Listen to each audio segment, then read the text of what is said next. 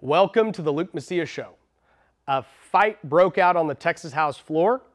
The House is holding up election integrity legislation. The Senate decided to ban Chinese nationals from purchasing our farmland, oil and gas minerals, water, took great action. The Speaker of the House took his shirt off. We'll talk about that a little bit. And we have a great investigative report from Texas Scorecard on how leftists are using their private money to buy off education systems and make them go further left in Texas. Let's get to it.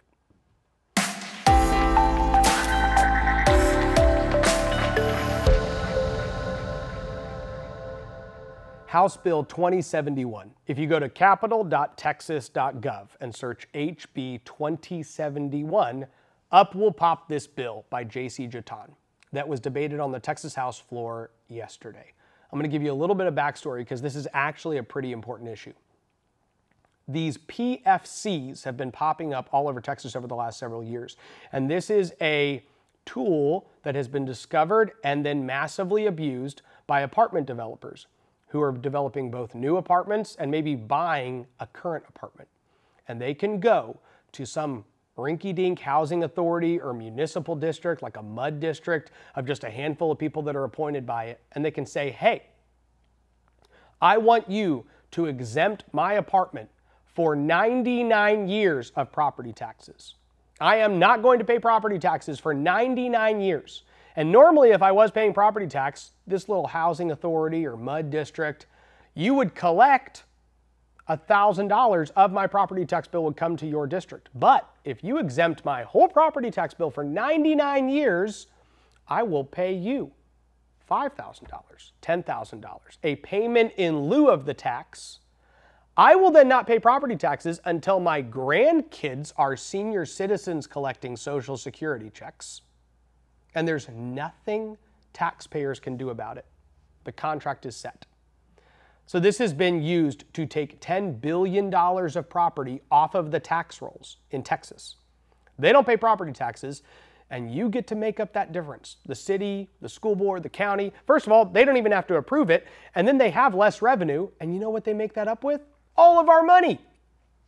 So Paul Bettencourt and Gary Gates, a representative and a state senator, decided to take this issue to task and actually deal with it this session. And they both set out to reform this broken system and try to tie the hands of this tool being used and abused. Now, I'm not even sure I want this to exist, period. But I don't think that's going to happen. It's going to still be around. And the status quo is massively problematic. So, as these legislators set out to affect this issue, Representative Jacey Jetton filed HB 2071, nearly identical to Gary Gates' bill. And then former Speaker Dennis Bonnen. Dennis Bonnen is the Speaker of the Texas House who had to leave in disgrace. He had to he was caught up in a scandal. He lied and then he decided to lie upon his lie upon his lie. Most of the Texas House of Representatives kind of protected him, but several courageous people stood up and said no, and ultimately he had to step down. Everyone thought it was going to maybe cost like his lieutenants who all kind of played into the lie. Um, and it didn't cost them. They maintained their power. In fact, a lot of them got further power and, and even like, I guess you could call them promotions. Dustin Burrows went from Ways and Means Chairman to Calendars Chairman as a result of lying and then lying about his lies. But that's kind of the Texas House of Representatives. I mean, they reward bad behavior. So Jacey Jetton files this bill, and Dennis Bonnen, the former disgraced speaker, is hired by these developers to come on in and protect everyone in the process. See, these developers have a ton of money and they don't want to lose it. So they're trying to keep this deal going, keep the money train flowing. Jacey Jetton's bill comes to the floor kind of reforming it while also making sure that everybody's going to keep getting what they're getting.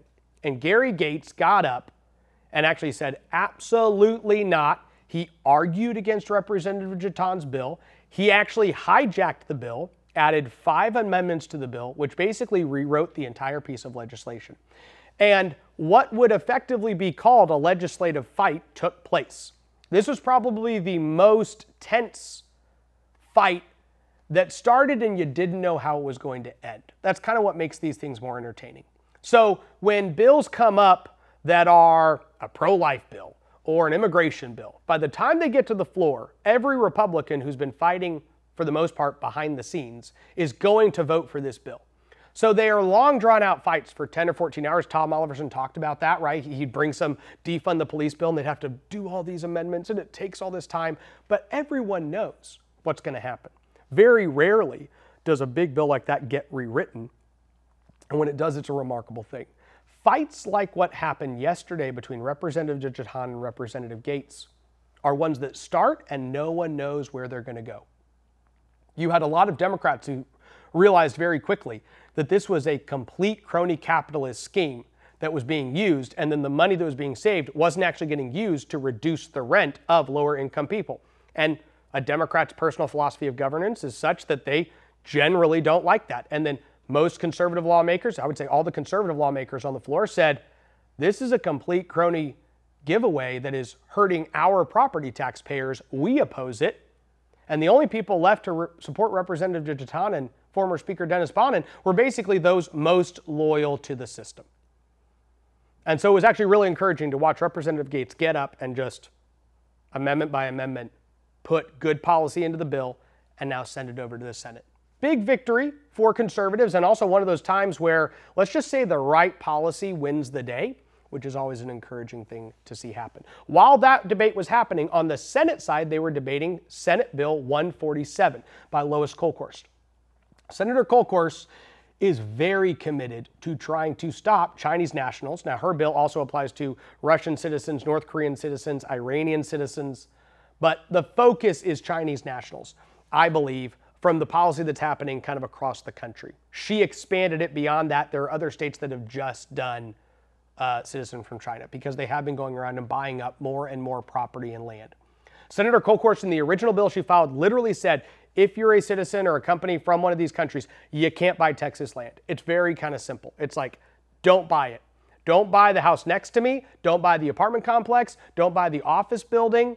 Don't buy the old folks' home. Don't buy the hospital. Don't buy any buildings, period. Don't buy any land. Don't buy an acre. Don't buy a thousand acres.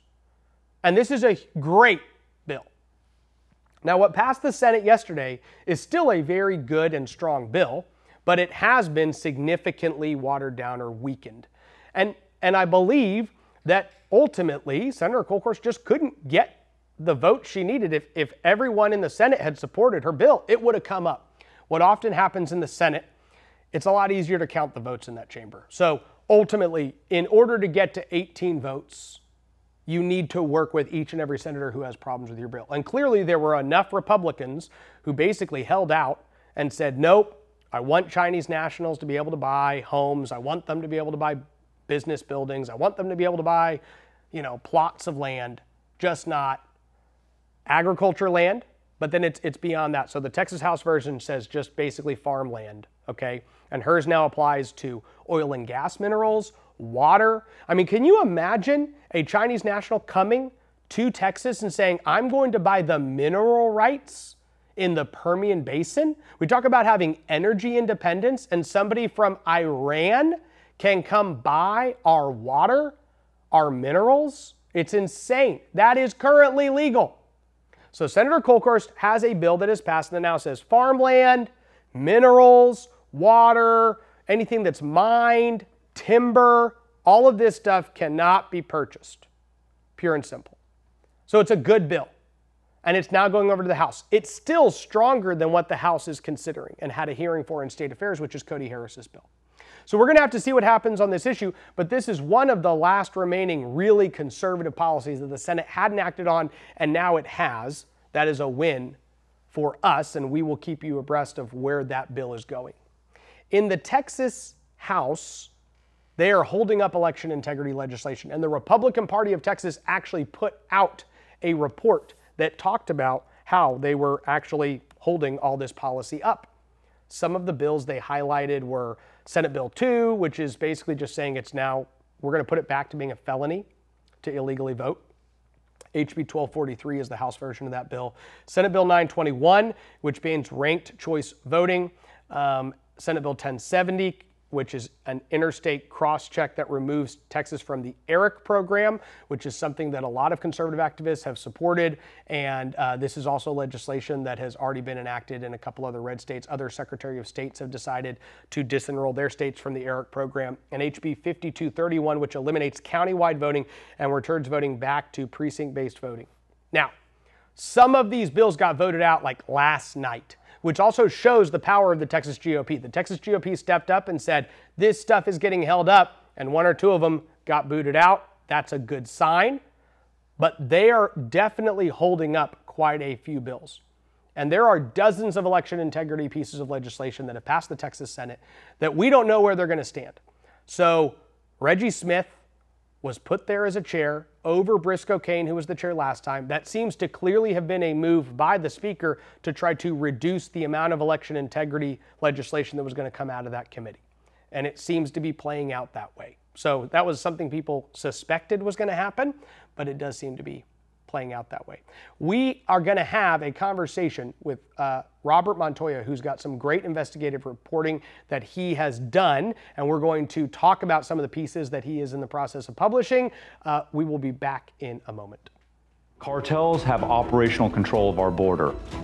They make a lot of profit off of the mass misery of humans all over the border, north and south.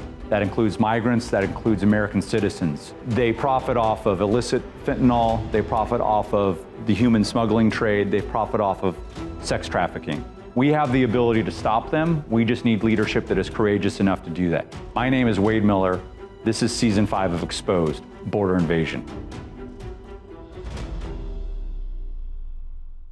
I have asked our top investigative reporter at Texas Scorecard to join me today to talk about a series, uh, some of which is already published and some of which will continue to be published this week.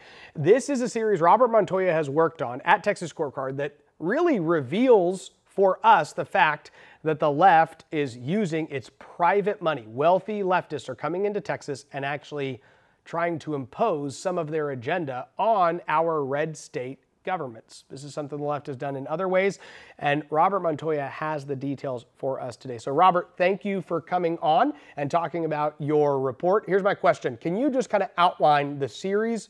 that you've been working on and bringing to light, and what are some of the top takeaways that people are going to have as they go read what you've brought to light? Uh, sure, Luke. So basically, what's going on is this Chris Kristen Stanchu and I have worked on this four article series that lays out basically how public servants in education have allowed radical nonprofits, we're focusing on the Bill and Melinda Gates Foundation and the Dell Foundations, work in education and their radical ideologies. This takes place over four articles. The last one will come out April 28th.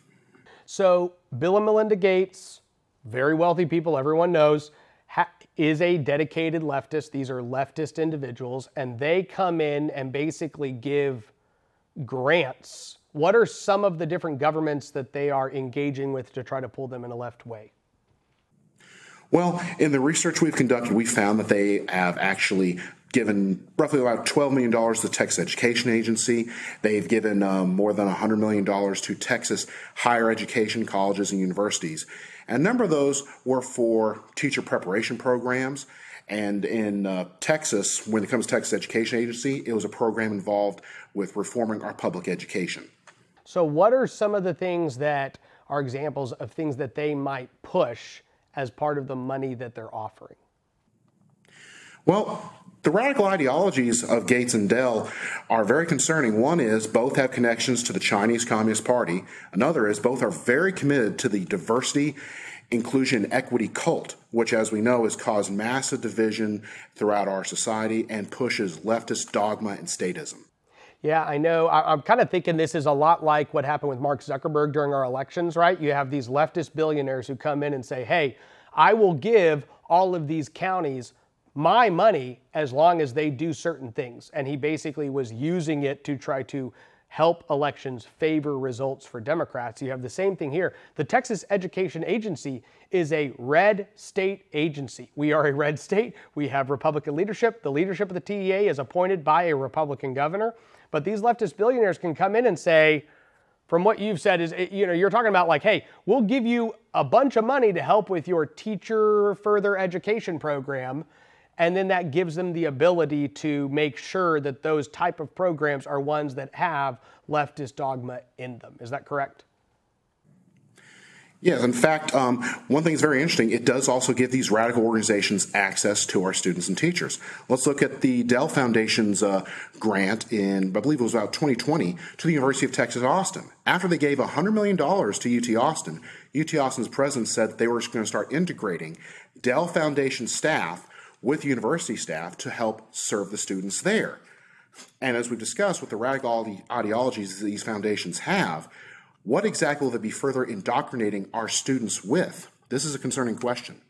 Well, I'm really grateful for the investigations y'all have done, bringing this to light. It'll be interesting to see what Austin's reaction to it, different lawmakers, the governor, people who are seeing, okay, now that we know this is happening and exposed it, what do red state lawmakers actually do? So, Robert, thank you for the investigation that you've been doing. If people want to read how much of the investigation report has been published and how much will be published, when does it finish?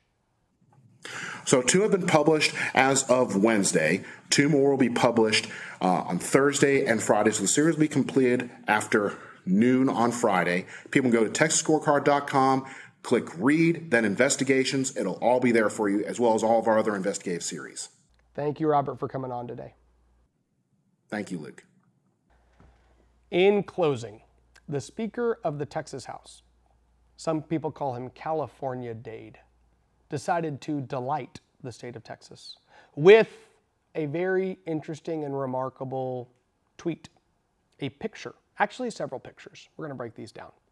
So, the speaker, uh, who, by the way, is like sitting on some election integrity legislation, not moving a DEI ban in higher education. We don't know where he stands on the drag show ban, which is also not really seemed to be taking super seriously in the House. There's all sorts of stuff that needs to move. His leadership has worked against property tax relief that was championed by Representative Tinderholt. All of these things are going on, but the speaker seemed to be really concerned with making sure that every Texan knew that he clearly exercises very regularly. So let's go to this tweet and break it down for you. So Speaker Phelan tweeted out, stoked for some tasty waves in the Texas on the Texas coast this summer after TexLeg hits its gnarly sine die. Now, you can see these two photos. Let's kind of break them down one by one. So first, we've got this. Now, I'm just going to say something. If this doesn't impress the average Texan, I don't know what would. This guy clearly exercises on a very regular basis. Now, some of you are listening. In fact, most of you listen to this show. So I need to break down what I'm talking about, okay? You have the Speaker of the Texas House who tweeted out a picture of himself next to these two very tall surfboards, okay? And he's got a very clear six flirting with a seven pack, I guess, you know, because like that, it's not always easy to get to eight. So he's got six to seven Pat going on, uh, you know, showing a little bit of his chest hair. He's got relatively, you know, he's got some good shoulders and he's got some veins popping. So he clearly wanted to make sure people, I don't know if he wanted to or he just did it accidentally, okay, but like this seems to be an intentional attempt to impress the state of Texas, okay, with the fact that he clearly has dedicated a significant portion of time to his physical physique. And you know what? Good on him. We often criticize the speaker here on this show, and I think it's at least worth showing that while he seems to not always understand how to maybe keep drag queens from dancing in front of children, he has realized the importance of personal health and fitness. Now, the next picture is actually more disturbing in my opinion. So again, if you're listening, he and, and just go to Twitter and go to Dade Phelan if you're listening to this, and you'll see the two pictures I'm talking about. Okay? The other picture is him like in a suit, but he kind of does that thing that I did when I was like in my young 20s, and I would like kind of pull the tie 10% down and he's laughing with this like cool suit thing and he's holding a surfboard with waves behind him. And I'm going to be honest no speaker of the Texas House should ever have a photo of them taken like this, in my opinion. Like, I would really appreciate it if future speakers avoid such photo shoots. If they do participate in photo shoots of this type of nature, I would hope that they would keep those photos like on their personal wall, out of public. It's just not what projects Texas independence. Okay? Now, I will say that the other political message that Dade is sending is I am done working. He is literally the equivalent of the employee who's sitting in his desk on Friday at 2 p.m.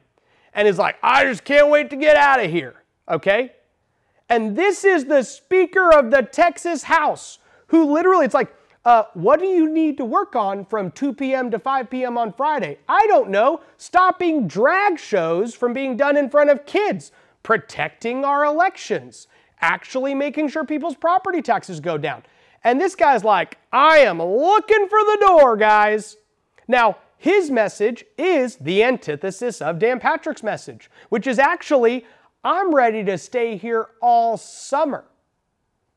I hope y'all aren't making travel plans because we've got work to do for the people of Texas. We've got work to do for the Republicans that elected us. But Dade Phelan is like, guys, I am ready to get out of here. So Dan Patrick responded.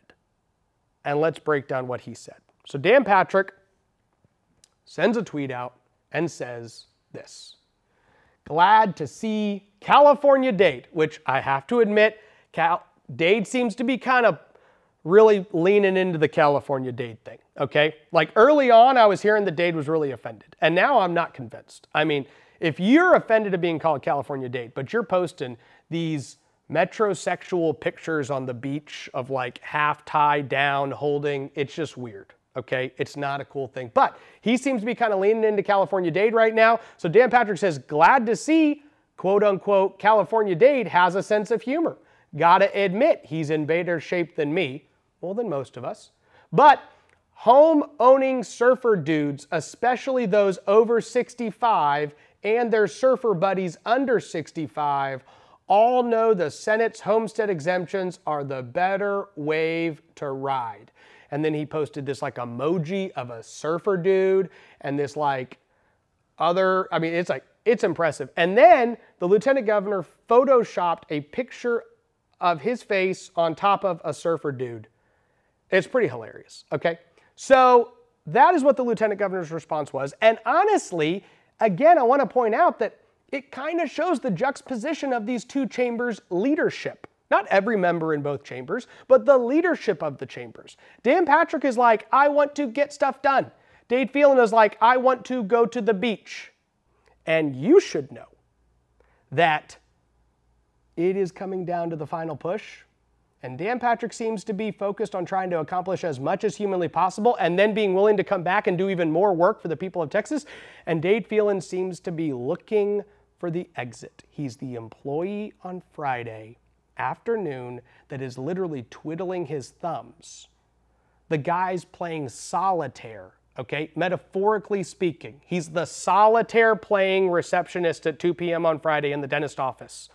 The sad thing is, he runs the dentist office, okay? That's what the Speaker of the House does. So it's a real problem that you're coming in and you're like, we got a lot going on. And they're like, man, I can't wait till this thing is over. Not good. Anyways, very interesting. But you know what? Here's the cool thing the House can still accomplish a ton of stuff, even if Dade Phelan is posting pictures of himself without shirts on. It doesn't actually change uh, the pace that we could effect. And that's why every conservative needs to be engaged in the legislative process in this final push. Every single one of y'all, look for all these HBs and SB numbers I'm throwing out. I give you the numbers specifically so that if you care about something, you can take action on it. I'm telling you, I'm getting feedback from people on a regular basis who are emailing their legislators saying, I just listened to this show and we talked about SB 921. Why has that bill not come out of committee? And their legislators are emailing them back different explanations. And then often those things get forwarded to me. And these discussions are taking place. We're seeing actual communication as a result of the information education that we try to provide. That's why we do it. I appreciate the fact that y'all are engaging on a weekly basis, twice a week, and the fact that you're taking action. The people that are listening to this show, the people that are engaged in this show, are trying to take action and make Texas a better place. And that makes me so encouraged, so happy. I'm blessed to come to you on a regular basis. May God bless you, and may God bless the great state of Texas. No ads, no paywalls, no government grants, and no corporate masters. Just real news for real Texans. This is Texas Scorecard.